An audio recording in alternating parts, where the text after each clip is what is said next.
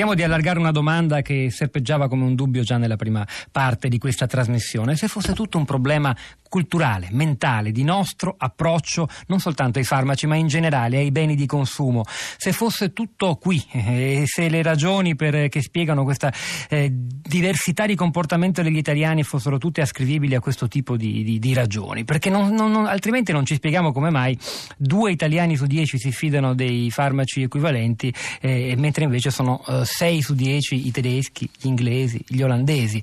Perché ci comportiamo in maniera così drammaticamente diversa? quando abbiamo preso dall'esponente dell'Agenzia del Farmaco che eh, le norme sono le stesse in Italia, in Gran Bretagna, in Olanda e in Germania. Anna Maria Testa, buongiorno e benvenuta. Buongiorno. Pubblicitaria, insegna scienza della comunicazione alla IULM di Milano, scrive spesso contributi molto interessanti sui meccanismi di comportamento e di consumo degli italiani, ma anche sulle loro radici mentali, addirittura cerebrali. E io credo che su Nuovo e Utile, un sito prezioso che vi raccomandiamo, e anche su internazionale, sul sito internazionale.it. Senta, che, che, ne pensa lei? Se non sbaglio qualcosa aveva scritto in passato anche per commentare ho, ho questo... Scritto, ah. Ho scritto di questo tema sono andata a rivedermelo su Nuovo e Utile nel lontano 2011, dicendo le cose che andrò a ripetere oggi.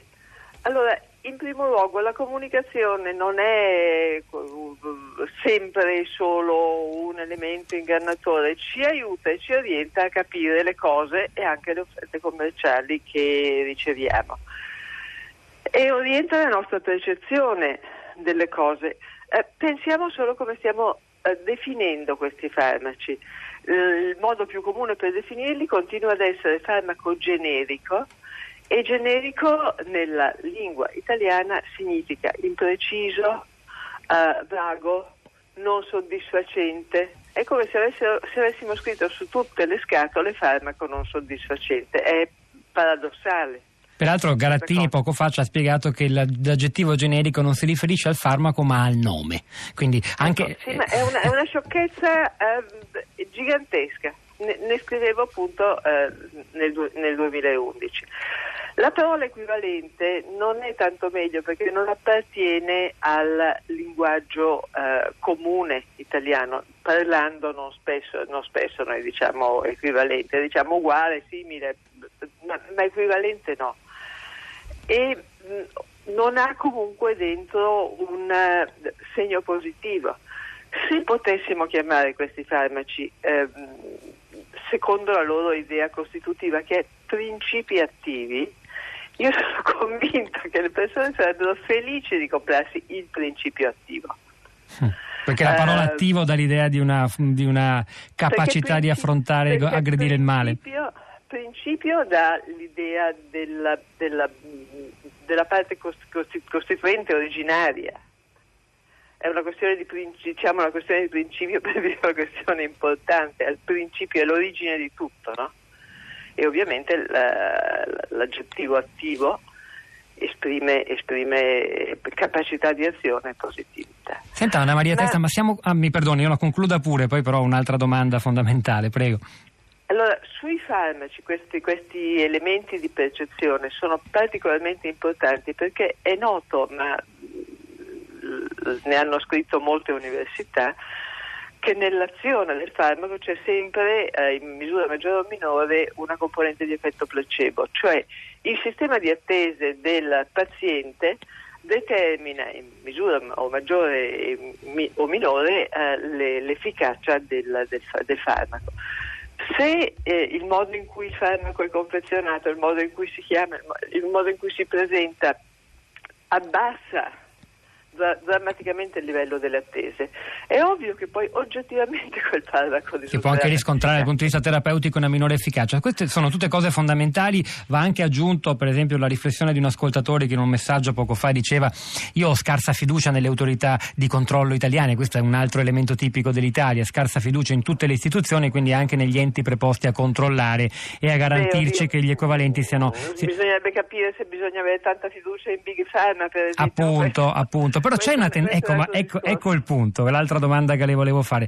Non è che noi italiani, perché c'è da spiegare questa macroscopica differenza tra noi italiani e gli altri. 21% di diffusione dei farmaci equivalenti in Italia, oltre il 60% in Germania, Gran Bretagna, Olanda, oltre il 40% in Francia e Svezia. Perché? Forse perché noi tendiamo davvero a dare troppo peso al, alla griff, al brand, alla marca, ci ma fidiamo no, più no, della grande no, impresa? No, no, non chiamiamoci più ingenui o, più, o, meno, o meno indipendenti di pensiero. Paninari anche in farmacia, no? Sono finiti gli anni dei paninari. I paninari sono finiti negli anni Ottanta. Non è questo. Eh, invito tutti a guardare la comunicazione dei farmaci equivalenti o generici. È una cosa assolutamente depressiva. Cioè, se la comunicazione è fatta in maniera tetra eh, e, e, antiquatissima. Eh, de, de, de, ho visto dei, degli spot che potrebbero essere stati fatti negli anni 60 ma da un cattivo designer, da un cattivo proget, progettista di, di, di, di, telecomunicati. La comunicazione scritta è burocratica, fredda, incomprensibile, tutto questo allontana ma allontana perché indica giustamente uno scarso coinvolgimento, eh, una scarsa attenzione al, al, all'utente finale eh, di chi questi farmaci produce e diffonde. Ci vuole poco, cioè a fare una confezione be, be, bella e attraente dal punto di vista grafico ci vuole lo stesso tempo che fanno una brutta. Ma senta, una... secondo lei c'è scarsa competenza di comunicazione di marketing in chi commercializza c'è gli equivalenti oppure, c'è, no, ma allora... oppure c'è del dolo? Perché c'è anche chi dice hanno fatto una campagna informativa per educarci ai farmaci equivalenti, poi ci sentiamo sconsigliare l'uso dagli stessi medici e sono tanti che raccontano non questa non storia. non so, non, non ho elementi per dire che ci sia del dolo.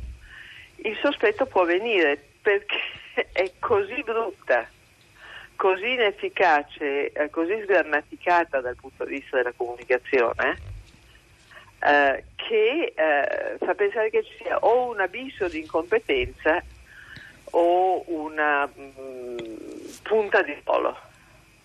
E magari più, più, più, più, di una punta, ma già stesso, la stessa scelta del nove generici è stata Questa... fatta da qualcuno o, o di molto incompetente o di chi non auspicava un successo commerciale dei suddetti prodotti.